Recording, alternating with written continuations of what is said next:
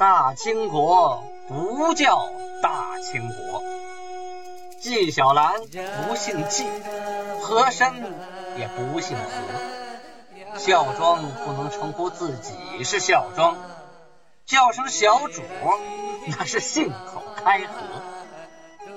摆手绢的那是妓女，绝对不是格格。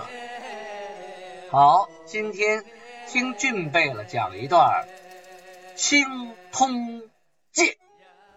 上文书说到，努尔哈赤的弟弟舒尔哈齐准备移城别居啊，投奔叶赫，被努尔哈赤发现，最后呢，将舒尔哈齐囚禁起来，并把闹事儿的他的长子阿尔通阿、三子扎沙克图给杀了。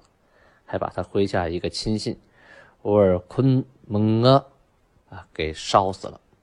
从此呢，建州这个地方说了算的就只有努尔哈赤一个人了。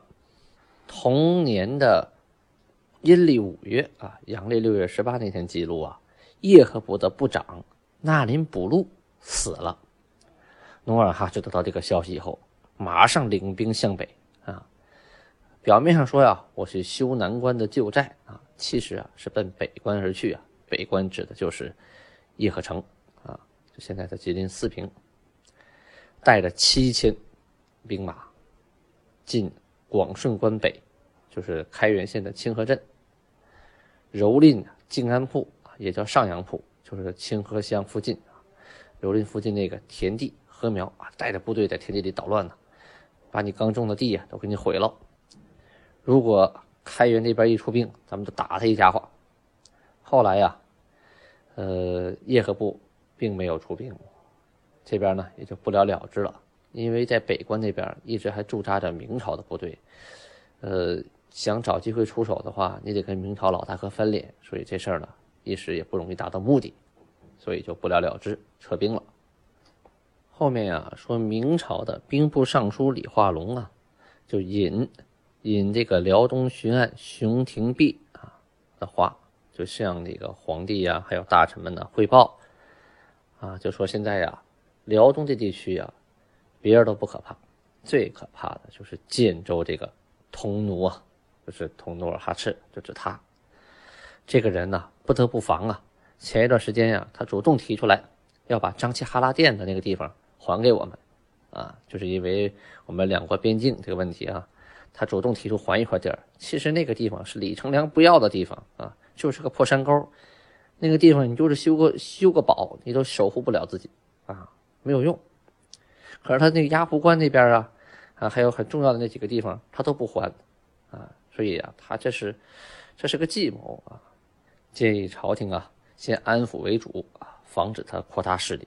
嗯万历帝呢就同意他的想法，后啊辽东。巡按熊廷弼呀，又请开元等地增兵。他说呀：“这个努尔哈赤，哎呀，太不好对付了。首先，我们这个地方啊，西边就有朵颜三卫啊，蒙古族的；东边呢有海西、有建州、有毛连等位。呃，这些地方啊，都不服管啊，我都是恩抚并用啊。但是呢，他们都不足为患。最最最让人哎呀不放心的就是这个。”努尔哈赤了，从他当了龙虎将军以后啊，号召各部落都听他的，所以呀，他就越来越强。他还有我们发给的敕书啊，每年呢还能做不少买卖，挣不少钱。同时呢，又得了几百里的丰腴之地呀，种的粮食多了，有吃的，哎，大家都来投奔他，灭乌拉并挥发。同时，黑龙江一带的诸夷啊，野人女真那边、东海女真那边也有很多，也都归附了他。扩地呀，几千里啊，气势浩大。同时呢，还经常以子女玉帛去诱结西鲁，什么意思？就是通过嫁女儿啊，啊，互相给好东西啊，啊，去结识蒙古那边的宰塞、拱兔、小戴青、皇太极等等等等这帮人。现在努尔哈赤的羽翼甚重啊，他呀不知道我们明朝兵微将弱啊，城铺已经荒废了。没有一个地方能挡得住他。我们要想恢复明朝在辽东的基业，那必须得防着点他呀。同时，这个熊廷弼呀还介绍努尔哈赤说，这个人呢绝智多谋，信赏必罚，不宜善射者，他就以求以依之，割爱以欺之。哎，就说呀，他这个人呢智谋非常多，而且呀赏罚分明，他的手下有射箭射的好的，他呀就把自己身上的皮衣啊给解下来。给人家当衣服穿，把自己喜欢的女孩子啊找来给他当妻子，这个笼络人心呐。可要是碰到一个犯法的呀，他就挥着鼻涕挥着眼泪啊，当场就杀，还绝不怜惜。此人如此的刑罚严明啊，人皆用命，就大家都服他啊，都怕他，都听他的。还说努尔哈赤啊，挑选精壮年啊，二十五到四十五岁之间的。编成行伍，啊，其他的都不用。你看到没有？全是最好的年龄啊！天天呢让他们投石头啊，练习臂力，同时呢还杀牛啊，跟他们结盟以结其心。至于打造军器呀，那就是不可胜举呀。你说打造了这么多的兵器，他这不就留着惹事儿了吗？啊，这兵器打造多了，放着生锈吗？肯定是拿打仗啊。努尔哈赤啊，在万山之中。我呢不便进入，他呀也不便于出。他跟海西之间呢有一山啊，如天堑啊，把他们隔开了。自从啊他灭了南关，把南关夺下来以后啊，这个去北关的门就开了啊。虽然两地离得还甚远，但是呢，努尔哈赤在南关驻兵啊，他驻扎了一部分人马，早晨发兵，晚上就能到达北关的各处啊，而且呀。那边皆是平川漫坡，通行无碍啊。一到了四平那边，就全是平原地带了，没山了。所以说，将来呀，那边都是是非之地。现在努尔哈赤他不了解我军内部的情况啊，他不知道我辽兵孱弱已极，精壮无几，射而不能开弓者甚多，或开弓者矢不及十步啊。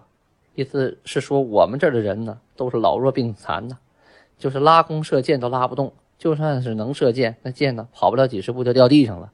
跟女真那帮善射者呀，是没法相比。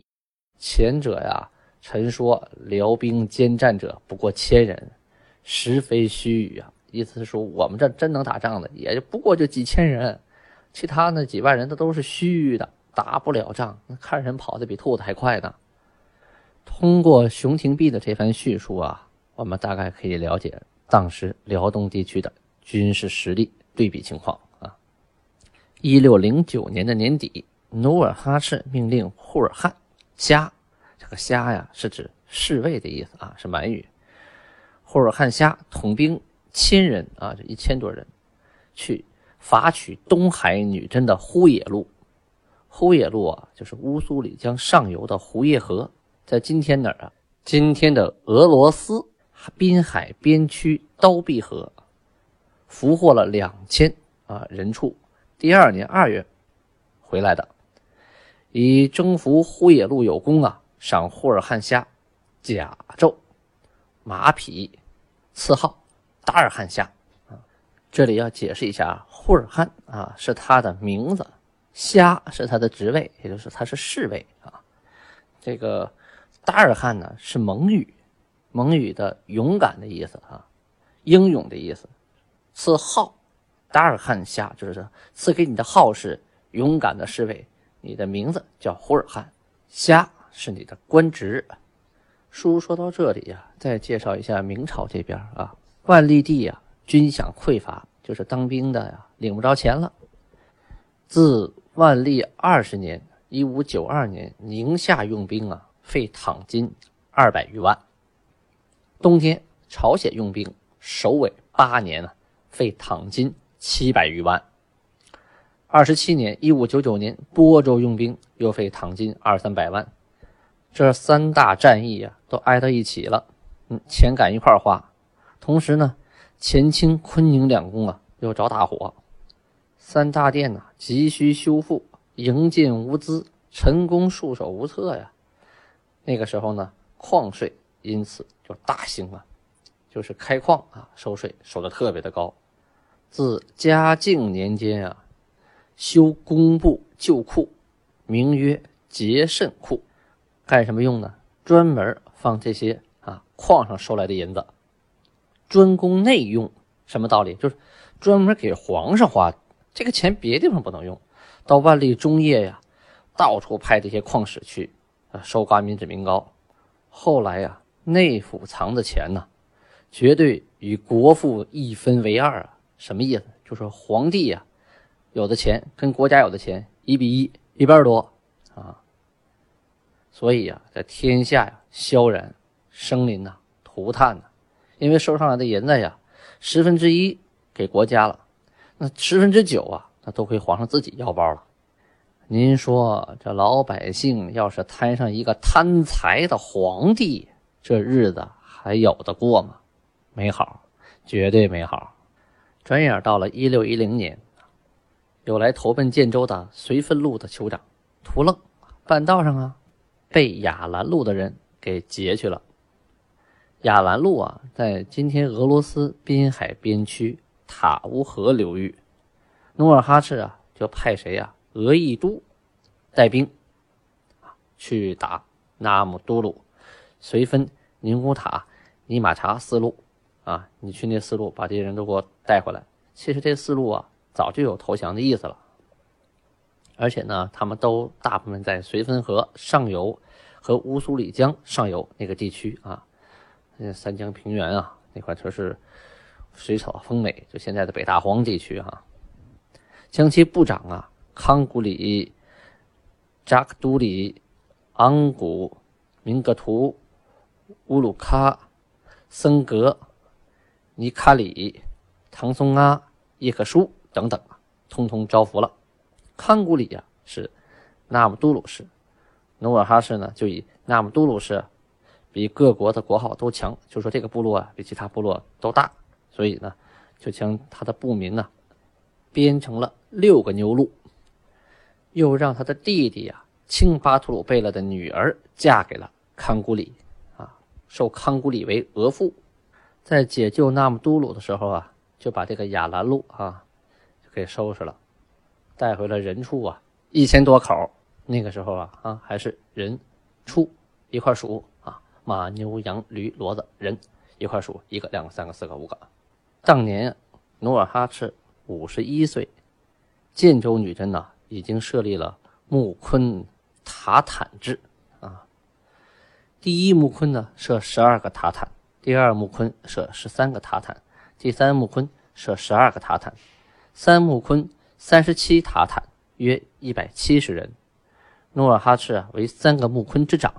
每个木坤呢设木坤大啊，木坤大就是木坤的头啊。和塔滩啊，塔坦啊，汉语是塔坦，满语就是塔坦的。亦设塔坦长啊，塔坦达，塔坦达啊，用满语说比较容易啊，都是医生啊。塔坦达啊，此乃脱胎于女真传统社会组织之早期政权形式啊，最早的一种政权分化的形式，一级管一级。这里要解释一下。木坤和塔坦，木坤、塔坦呢，都是女真传统社会组织。木坤呢，一般的认为是源于金代女真语的“摩克”啊。呃，它第一个意思啊，解释为同姓同哈拉的，就是大家是一个姓氏的啊，兄弟们。第二个意思呢，解释为一群人。前者呢是取其血缘相近，后者呢是取其。地域相连，呃，满语的各个民族啊，就说满语的各个民族的木坤呢，通通都有双重的意思。啊，这个塔坦呢，也是女真古老的语言。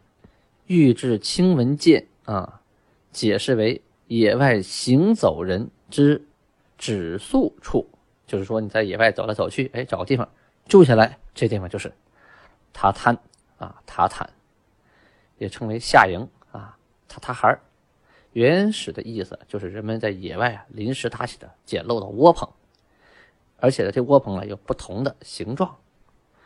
木坤与塔坦各有长，就是各有搭啊，就是有老大有头头。而努尔哈赤所建立的木昆塔坦制啊，是脱胎于传统社会组织啊的早期的政权形式啊，它不再是说一个部落或者一帮兄弟们，也不是说这么一个窝棚了，这是一种政权的形式啊，一级一级的啊，管一堆一堆的人，从上到下。到了一六一一年，明万历三十九年，努尔哈赤五十二岁了。这一年呢，努尔哈赤命阿巴泰啊去征东海的乌尔古陈、本伦二路。为什么呢？有原因，我给大家说一说。开始啊，努尔哈赤啊赏给来投降的宁古塔路部长森格尼卡里二人盔甲。四十副啊！这宁古塔在哪儿啊？就是今天黑龙江宁安县那一带啊，牡丹江下边的宁安县。这个森格呀、宁卡里啊，就把甲呀放到了绥芬路啊，就绥芬河流域。被哪儿呢？被乌尔古陈、木伦这两个部落。这两个部落在哪儿啊？这个乌尔古陈呢，在俄罗斯境内比金河一带；木伦呢，在今天黑龙江省木林河流域啊。被这两个路人呢合伙给抢去了，啊，四十套盔甲呀，在他们眼里这是宝贝啊。嗯，努尔哈赤呢就派人去要，对方不给，哎，谁抢了就是谁的，不给，不搭理你。哎，努尔哈赤说：“行好，你是不知道我的厉害呀。”派他第七个儿子阿巴泰，大将费英东、费扬古啊等等吧，率兵一千去打这两个部落。在东海的乌尔古臣、木伦，那哪进打呀？都是一些渔民、猎人临时组织起来的。你跟努尔哈赤这批常规部队啊，常年征战的棒小伙子，都是二十五到四十五岁之间，顶盔贯甲啊，武器装备精良，你跟他们怎么打呀？三下五除二被人拿下了，俘获了人畜啊一千多，都给带回来了。这一年呢，舒尔哈齐啊被努尔哈赤啊囚禁了两年。啊郁闷呐，心情不好啊，最后啊，就去世了，时年啊，四十八岁。万历二年，舒尔哈齐的媳妇先死，明朝啊，兵官就动用那个支仪税银呐，啊，给置办了酒席二十桌啊，还有白羊，还有牛，很多东西，还派人来吊祭。这回听说舒尔哈齐病故了，马上就上报朝廷啊。就暂期啊，向来中国宣谕，无不听命。就说这个人呢，向来都听那个朝廷的命令啊，表现的很好。啊，决定呢，比其妻加一等啊遣官来吊祭。舒尔哈齐呢，原葬在永陵，就是新宾县啊。天命九年，迁葬到东京，就是辽阳。死后四十四年，即。顺治十年（一六三三年五月），清廷追封其为和硕庄亲王。舒尔哈齐啊，生了九个儿子，依顺序为啊：阿尔通阿、阿敏、扎萨克图、图伦、斋桑古、济尔哈朗、偏古，也有叫费扬武的啊。呃，还有两个儿子呢，这个名字不详，啊，可能就是生下来没多久就夭折了。先是阿尔通阿扎萨克图啊被努尔哈赤杀了，后来呀，舒尔哈齐的儿子中啊，阿敏和济尔哈朗成为了清朝开国的明王。哎，有名臣就有明王，就是最有名望的王爷啊，在王爷当中为开国立下了。汗马功劳。这里呢，再解释一下关于舒尔哈齐之死啊。满文老当就一个字儿，诛啊，就是死了。满洲实录和清太祖武皇帝实录，还有清太祖高皇帝实录，都以其啊于清顺治十年被追封为和硕庄亲王啊，皆曰薨啊。古代啊有爵位的大官还有诸侯死了，就叫薨。尽管清朝啊历史对其死因呢讳莫如深、欲盖弥彰，但是孟森啊这个人，孟森这个人写的《清太祖杀帝考实》，广征博引，证实为兄所害，就是孟森的主张说，确实是他哥哥害的。呃，努尔哈赤杀弟这一案呢，明朝啊、朝鲜的史书啊也有记载。清朝编纂的各个书籍啊，都说舒尔哈齐有儿子六个，遗漏了阿尔通阿等三人，只有《清史稿》啊和《舒尔哈齐传》啊记他有九个儿子，同时啊也记录了努尔哈赤诛杀阿尔通阿扎什克图的史实啊。这就是说，后人呢为了粉饰前人的功绩啊，觉得不光彩的东西呢，就会进有所修改啊、篡改。所以我们看到的那个史实啊，有的时候不是很准确的。通过很多本书的对比啊，综合的比较，才能得出比较贴近于史实的啊真实的历史事件的还原。你像努尔哈赤，你把弟弟逼死了，夺其的权利啊，杀了自己的侄子，这样的事情必定不够光彩。所以呢，后边是很多史书都没有提到，甚至把舒尔哈齐的儿子就减成六个了，都不提他那被杀的两个儿子。这样的话呢？